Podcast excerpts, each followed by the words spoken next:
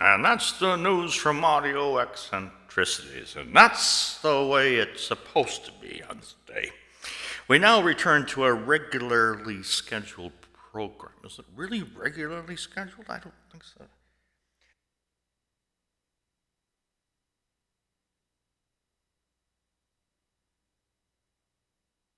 And of course, his patient. You go to their house because their houses are so lush and elaborate from the prices they charge. It's on the lake, it's a beautiful spot. You're five minutes late. Sorry. You know, I've been looking at your diary that you gave me last time. It was from late October. Stepping into a new world. What do you think you mean when you say stepping into a new world? Uh, let's lie down on nice leather, and I will sit in my proper chair. Let's relax. What was going through your mind when. Let me adjust my glasses again.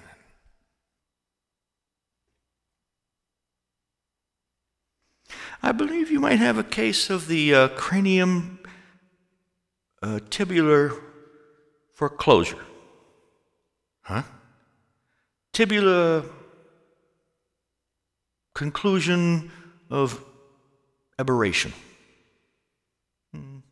What's that? It's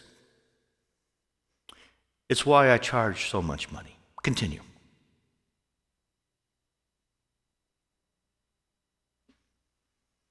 You know, I do think your continuum of your cranial libarium obstruction could possibly be due to some of your childhood memories.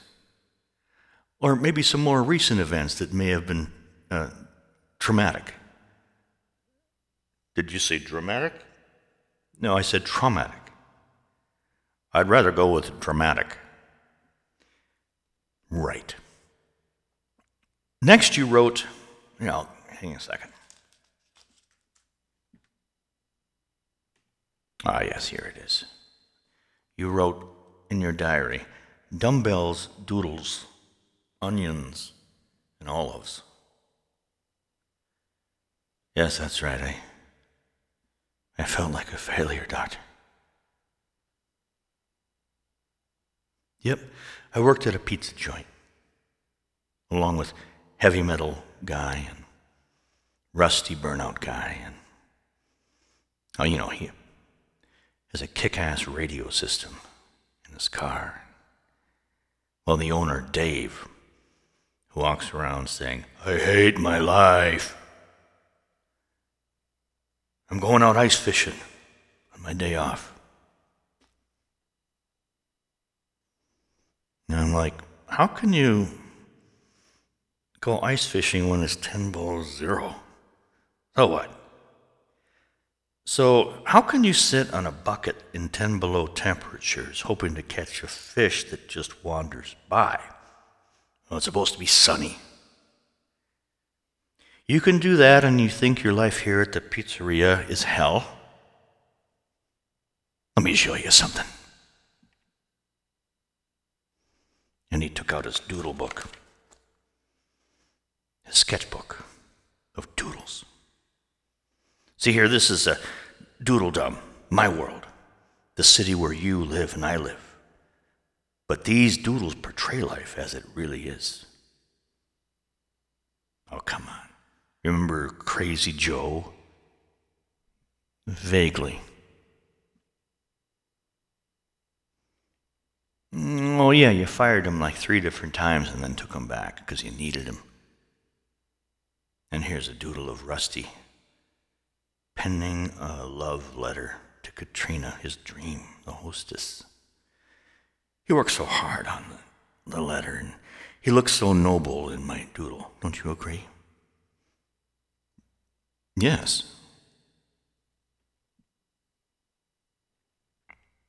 But Doodledom sees the real world through real eyes.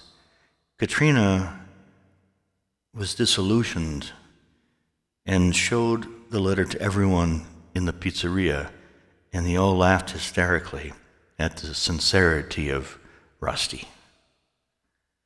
Romance spoiled. And I told her, that's just mean and shows no lack of character. I think it may have had an effect on her. Here's my doodle of Katrina. As doodles go, that's she's hot. Hmm. And uh, where are you, Dave? Do you have a doodle of yourself? And he turned the page. Fishing with a bubble with the words from his wife. Something about responsibility. And the caption reads 10 below. What's new? Now, on the next page was just one giant doodle drawing of Mr. Wisconsin. He would wear his Green Bay jersey to the restaurant and would drop a $50 bill before he ate just to get it all done with. Katrina, I keep the spaghetti coming. Oh, he just loved Dave's secret recipe. We all called him Mr. Wisconsin because he, he kind of looked like the state does on a map. Angela was 16 and a really, she had a really nice doodle. Angela didn't date and she was going to college to be a chemical engineer. Where's a picture of me? I asked Dave. Well, I've been meaning to tell you. I'm going to have to let you go. You are too slow of a pizza maker, and my payroll is killing me. Later tonight, I will draw you a, a doodle. I'm thinking of the idea right now. It's a picture of a snail with a huge head that runs into everything shelving, ovens, knocks over pitchers of water. See? I may even throw in a clock with blurry hands. See how much longer you take? No hard feelings. No, none at all. And that's when I said goodbye to the restaurant business and have never returned. Wow. Let me adjust my glasses and cross, uncross my legs because my circulation is poor. Is it chilly in here? Maybe I need another sweater. Well, that's all the time we have for today. Uh, next, next week, I'd like you to not only pay me a bunch of money, but also do a little raking around my, my yard. Oh, anything for you, Doc. You're the greatest physical, scientific guru. I just love your power pyramids and your crystals. Oh, yes, they're very potent. Now, you got any drugs? Well, of course I do. Audio eccentricities. Well, that was a bit different. You never know what goes inside of a psychiatrist's office, do you?